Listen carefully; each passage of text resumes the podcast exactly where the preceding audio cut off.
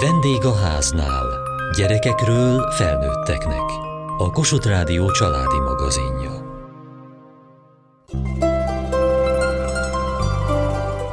Szép és csodálatra méltó a nagy családos lét, de három-négy-öt gyereket tisztességgel felnevelni óriási munka és felelősség is.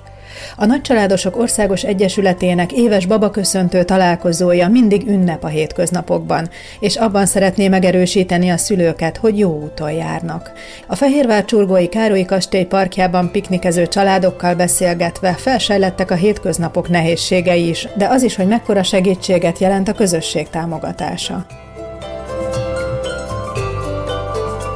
Mikor érkezett a legkisebb kislány a családba? Tavaly július végén érkezett ő. Nem sokára egy éves lesz. Igen, így igaz. Hányadik ő a sorban? Hát nálunk ez nehéz megmondani, negyedik gyermekünk, de volt egy kislányunk, akit egy évesen elvesztettünk, úgyhogy negyedik vagy ötödik.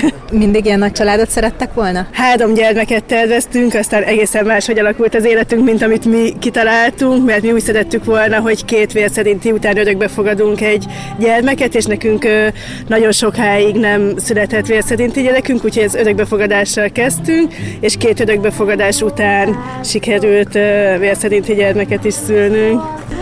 Hogyan kovácsolódott össze a család, a négy gyerek egymással? Azt gondolom, hogy az első gyerekkel volt a legnehezebb, utána, hogy jöttek, úgy nem okozott kihívást az összekovácsolódás, valahogy így nekik ez így természetes volt. Talán a háromról négyre váltás egy icipicit nehéz volt, de inkább én voltam már fáradt vagy gyenge, de hamar beledázottunk ebbe is. Mekkora a korkülönbség a gyerekek között? Hajszál pontosan két évente jöttek a kicsik, és előttük a nagy, ő már 11 éves, viszont, itt, viszont ő Down szindrómás, tehát hogy vele meg azért nehezebb egy picit. Ő volt az első? Igen, igen. Hogyan tájékozódott, vagy honnan kapott segítséget, hogy hogyan is kell vele bánni? Gyógypedagógus végzettségű vagyok, úgyhogy amikor mi örökbefogadás mellett döntöttünk, akkor eleve így kértük, hogy Down szindrómás babát szeretnénk. Babaként egyébként ő volt a lehetőleg optimálisabb babánk nekünk, mert ő végig aludta az éjszakát, nagyon nyugodt baba volt, nem volt síros egy picit se, úgyhogy igazából a nagy életünk volt mellette, amíg picike volt. Akkor a szakmájában viszont egyelőre nem tud dolgozni, illetve otthon gyakorolja az ismereteit. Így igaz, most éppen otthon vagyok. A többiek már oviba, suliba járnak? Igen, ugye a legnagyobb iskolás, és akkor a, van egy óvodásunk, illetve a nagyobbik lány majd most szeptemberben kezdi az óvodát. Hogyan működik a családi munkamegosztás? Édesapa nagyon sok mindenben kiveszi a részét, abban a én szerencsés, ő szerencsétlen helyzetben vagyunk, hogy én nem vezetek autót, így az övé a reggeli és a délutáni fuvar is a gyerekek begyűjtésével, úgyhogy ebben nagyon segít, illetve az esti altatásnál is kell, hogy segítsen, mert amíg ő mesét olvas a nagyoknak, addig a pici babát még szoptatással altatjuk el. A, nyilván a főzés, takarítás, ilyesmi viszont az én dolgom. Kardosné Gyurkó Katalin, a Nagycsaládosok Országos Egyesületének elnöke. Hányadik baba köszöntő ez a mostani a sorban? Ez az ötödik baba köszöntünk. Miért indították útjára ezt a típusú rendezvényt is? Nekem 2001, 2003, 2005-ben születtek a gyermekeim, és utána kerültem a Noéval kapcsolatba, és négy évig a Noé főtitkára voltam. És 2014-ben születtek az ikreink, és akkor be is fejeztem ezt az önkéntes szolgálatot. 2016-ban visszahívtak elnöknek, és abban a két évben egyébként nagyon sokat gondolkodtam, hogy mi az, ami, ami örömet okoz otthon, mi az, amik a legnagyobb pillanatok a család életében, mert arra gondoltam, hogy ez építi a közösséget is. És 2016-ban, amikor visszajöttem a NOA elnökeként, ez volt az első program, amit megszerveztünk, megnéztük, hogy az előző évben kik születtek, és hogy azokkal keressük a kapcsolatot, a hasonlókorú gyerekekkel ismerkedjünk, és hát valóban az élet az, ami a legnagyobb ajándék, a legnagyobb döntés, és utána a következményeivel, de öröm és boldogság, és hogy ünnepeljük, hiszen ez a családok életében is az egyik legnagyobb esemény. Hogyan fogadták a családok? Még a kollégáim is eleinte hitetlenkedve fogadták, hogy mit szeretnél, baba köszöntőt, és hogy de igen, mi képesek vagyunk rá, nézzük meg, küldjünk nekik meghívó levelet, és szép lassan ahogy a sajtó is hírt adott, egyre népszerűbb lett a babaköszöntő program, illetve azt tapasztaltuk, hogy évről évre valahogy több gyermek is született nálunk, és a tavalyi évben már ugye több mint 600 gyermek született, és ez a legnagyobb babaköszöntő programunk most idén, amikor a pandémiás időszakon túl, és sokan is elfogadták a meghívásunkat, de 100 babát köszönthettünk, 100 tavaly született babát.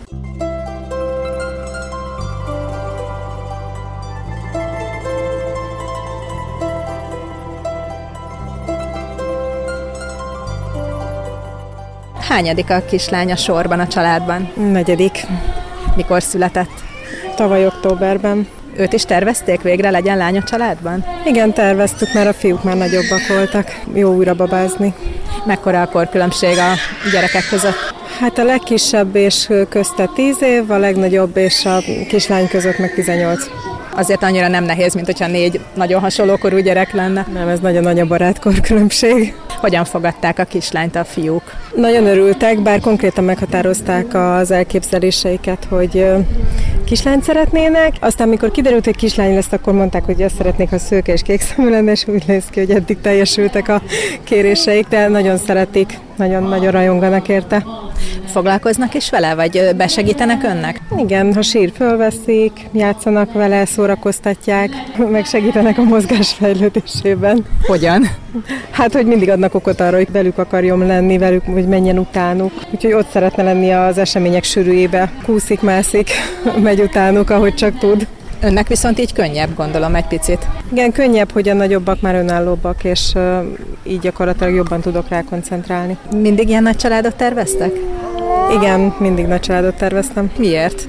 Volt egy minta? Ön is nagy családban nőtt föl? Nem, egy testvérem van, de szerintem jó, jó, hogyha van testvére. Tehát, hogyha nem egykeként nő föl, én szerintem nagyon sokat ad a nagycsaládos lét a társas kapcsolatokhoz. Hogyan látja a nagyobb gyerekeken? Mekkora előnyt jelent nekik ez a háttér? Hát sokkal rugalmasabbak, meg elfogadóbbak, úgy általában véve. Könnyebben is barátkoznak? Hát ezt így most így a kamaszkor közepén nem állítom, hogy, hogy így lenne, de alapvetően inkább azt mondom, hogy a helyzetekhez könnyebben alkalmazkodnak, meg kénytelenek is némiképp önállóbbak lenni, mert, mert ugye nem mindig van idő arra, meg energia, hogy ott legyek mellettük, és helyettük csináljam meg a feladatokat, vagy a tennivalókat, hanem kénytelen boldogulni valahogy, hogyha azt szeretné, hogy előre jusson. Terveznek még kis testvért a kislánynak? Nem. Azt hiszem, hogy már elegem vagyunk. Hogyan működik a családi munkamegosztás a férjével, meg a gyerekekkel? Ugye itt a nagyobbakra már gondolom lehet számítani. Megosztjuk a feladatokat, ahol lehet, megvan mindenkinek a preferált területe, amit szívesebben csinál, de azért alapvetően a háztartás, meg így a gyereknevelés az, az inkább az én dolgom. A Nagycsaládosok Országos Egyesülete 35 éves az idén. Mi az, amit a leginkább kiemelne ebből a 35 évből? Azt hiszem, hogy a legfontosabb dolog, és a 35 évünket végigkísérte, mindig a maga módján, az, az, hogy nálunk tényleg nem csak GDP-ben mérjük azt, hogy hogyan gyarapodik a Noe, hanem a közösségépítésben, az egymásra való figyelésben igazából ez a társadalmi értékeknek a megmutatásában a társadalmi tőke az, ami nálunk látszik, hiszen már a ismét több mint 15 ezer tagcsaládunk van, 200 helyi szervezetünk. Például 16 és 22 év közötti fiatalból több mint 7 ezeren tartoznak a szervezetünkhöz, tehát egy hatalmas nagy közösség, akik önkéntesként segítenek egymásnak, egymás mellé állnak, ismerik egymást, és, és jó együtt lenni, mert a közös bennünk az, hogy a családok mellett tettük le a voksot, az élet mellett állunk, az élet pártján állunk, és, és ez köt össze bennünket, és talán ez a legnagyobb értéke a, a Noénak. És hogy miért mondtam, hogy különböző szinteken, tehát amikor 1987-ben megalakult az Egyesület, akkor például tényleg még kézzel borítékolták, és írógéppel gépelték a Noel leveleket mert akkor arra volt szükség, és önkéntes volt eleinte maga a titkárság is. Most segítik munkatársak is az életünket, de így is nagyon-nagyon sok önkéntes dolgozik mellettünk, de mindig a Noé akkori életkorának megfelelően valahogy megkaptuk a segítséget, és uh, tényleg azt gondolom, hogy ez egy nagyon-nagyon szép és jó dolog, hogy a gyermekekért, a jövőért vagyunk együtt, és teszünk közösen a családokért.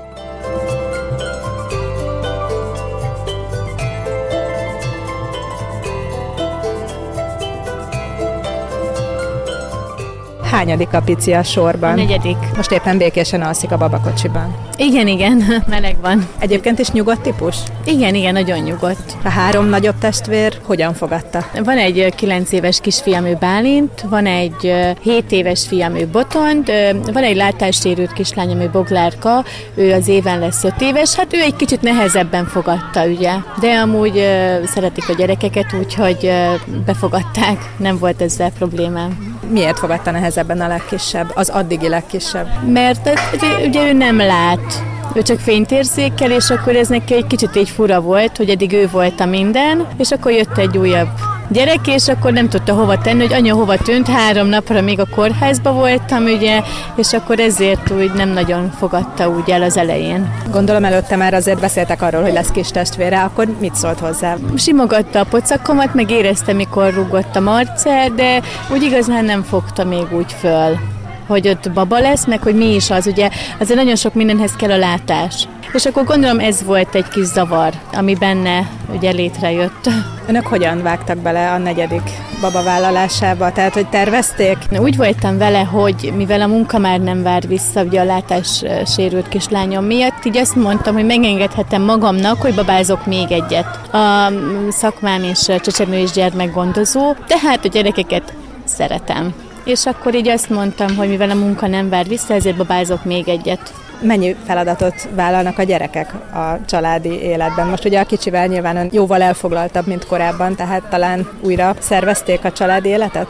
Mm, nem, azért a 9 éves kisfiam meg a 7 éves, ők már azért nagyobbak. Ők maximálisan besegítenek mindenben, meg én, én, meg én mondom is nekik, hogy tessék ön is segíteni.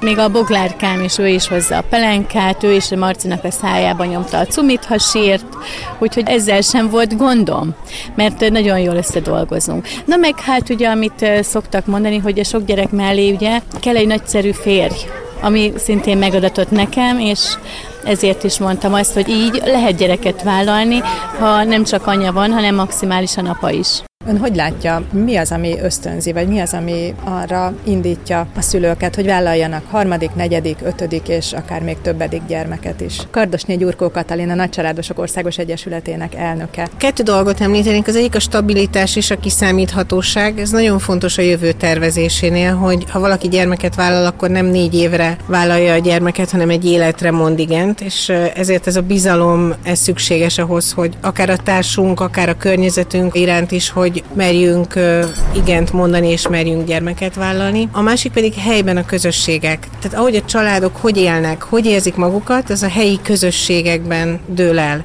Ott, ahol élnek, ahol iskolába járnak, a barátaik között.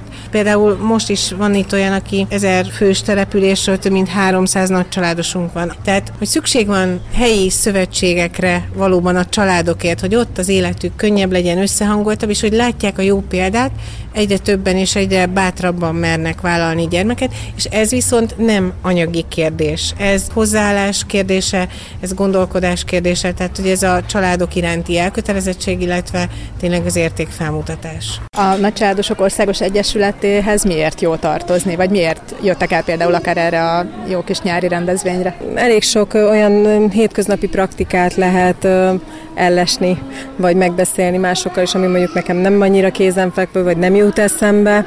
Illetve egy jó közösség, tehát jó látni azt, hogy, hogy más nagyobb családokban mondjuk milyen a gyerekek kapcsolata, a szülők kapcsolata, milyen, milyen dinamikák vannak, mert azért így a kamaszkorban hajlamosak azt hinni, hogy csak ők vannak azzal sújtva, hogy több feladat hárul rájuk, vagy hogy a növekedéssel kapcsolatban megnövekszik a felelősség, vagy a feladatok száma is és akkor ilyenkor itt szembesülnek vele, hogy annyira nem. Annyira nincsenek rossz helyzetben. Kötöttek barátságokat és más családokkal esetleg ilyen és hasonló találkozók alkalmával? Még nagyon újak vagyunk, úgyhogy egyelőre még, még nem, de hát ugye nem, nem, nem zár ki semmilyen lehetőséget.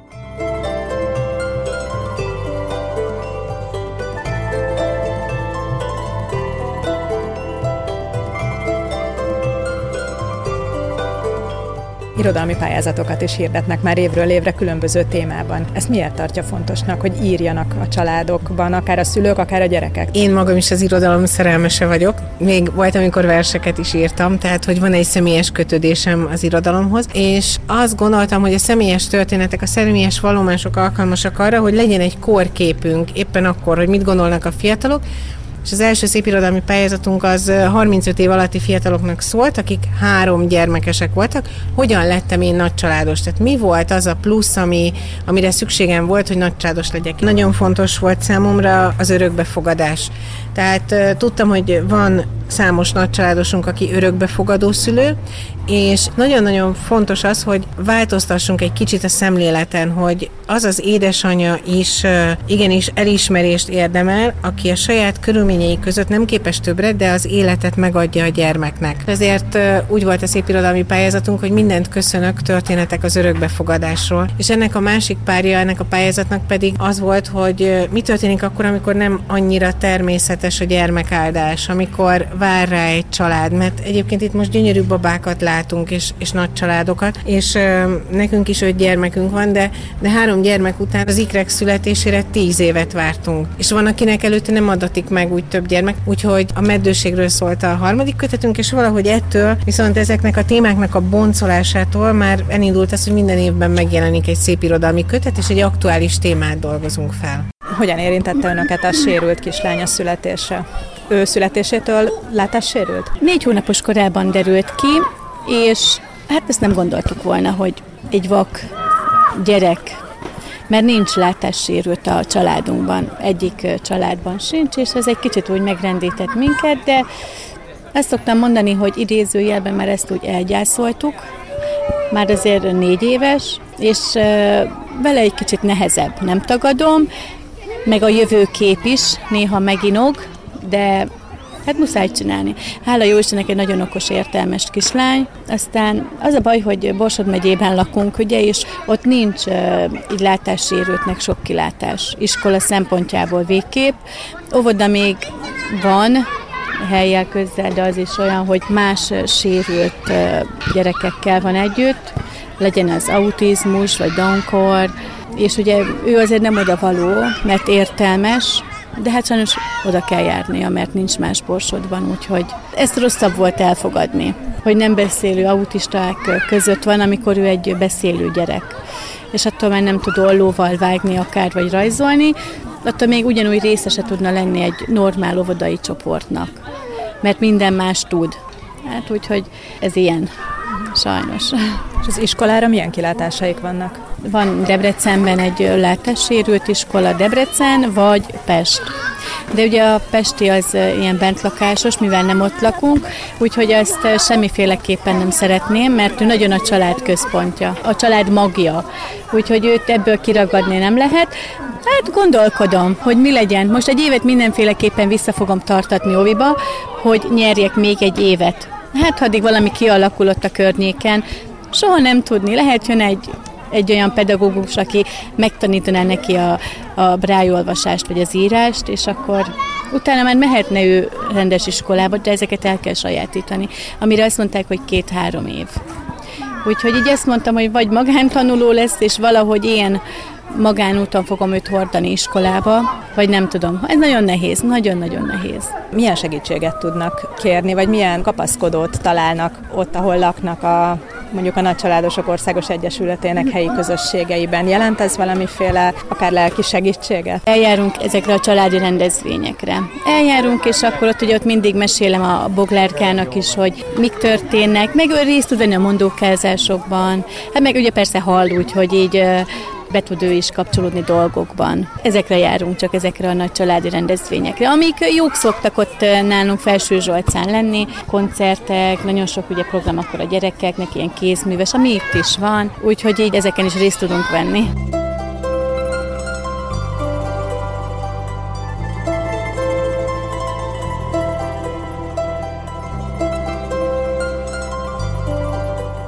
Van ugye a Baba Köszöntő rendezvény, erről már beszéltünk. Milyen egyéb ügyeket vagy közös feladatokat találnak, amivel összekovácsolják még jobban, vagy amivel tulajdonképpen működtetik a Noét? Kardosnyi Gyurkó Katalin, a Nagycsaládosok Országos Egyesületének elnöke. Három pillér mentén tevékenykedünk, az egyik a közösségépítés, a másik maga az értékfelmutatás, a harmadik pedig az érdekvédelem. Érdekvédelem területén is számos eredményt elértünk, de a családok szerették volna azt is, hogy a közösség is erős legyen. Tehát pontosan az, hogy akár az ország minden részén esetében lehet számítani nagy családosokra. Ha valaki elindul autóval, és valami történt az autójával, mondjuk egy soproni családnak Miskolc környékén, akkor biztos, hogy volt ott egy nagy családos a szervezetünkön keresztül, aki tudott segíteni. De ennél szebb példa volt az, amikor egy vidéki családnak Budapestre került kórházba a gyermeke, és nem tudott itt lenni vele, és nagy családosok látogatták például.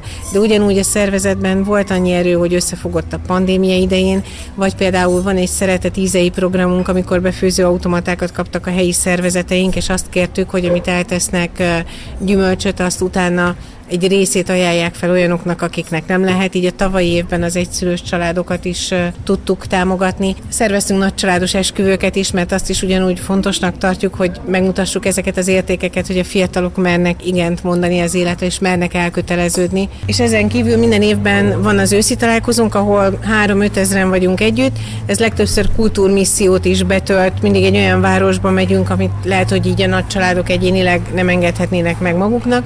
Az idejében a 30. születésnapon viszont egy kalandparkba megyünk, és az egész kalandpark az Egyesületé lesz, úgyhogy az önfelett szórakozás és a játék lesz a középpontban. Mi a jó a nagy családos létben? Önök mit élveznek belőle a legjobban? Vagy mit tartanak a legfontosabbnak? Én is nagy családból származom, nekem is van négy fiú testvérem, és érdekes módon a férjem is, ők is öten testvérek, és azért megszoktuk mi ezt annó gyereknek is, ezt a zsongást, és ezt igényeltük már a házas életünkben is, hogy gyerek az kell az élethez, meg hát ugye megvan a napi rendünk, a foci, a gyerekek sportolnak, azért ez úgy mind hozzánk tartozik, hogy van miért csinálnunk dolgokat.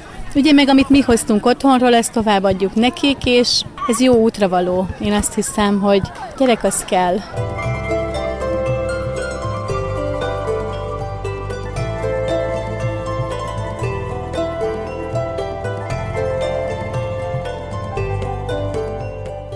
Mai adásunkban a sokgyermekes létről beszélgettünk a Nagycsaládosok Országos Egyesületének babaköszöntő találkozóján. Kövessék műsorunkat podcaston, vagy keressék adásainkat a mediaclick.hu internetes oldalon. Várjuk leveleiket a vendégháznál kukac mtva.hu e-mail címen. Műsorunk témáiról a Kossuth Rádió Facebook oldalán is olvashatnak. Elhangzott a vendégháznál. A riporter Hegyesi Gabriella, a gyártásvezető Mali Andrea szerkesztette a felelős szerkesztő Hegyesi Gabriella.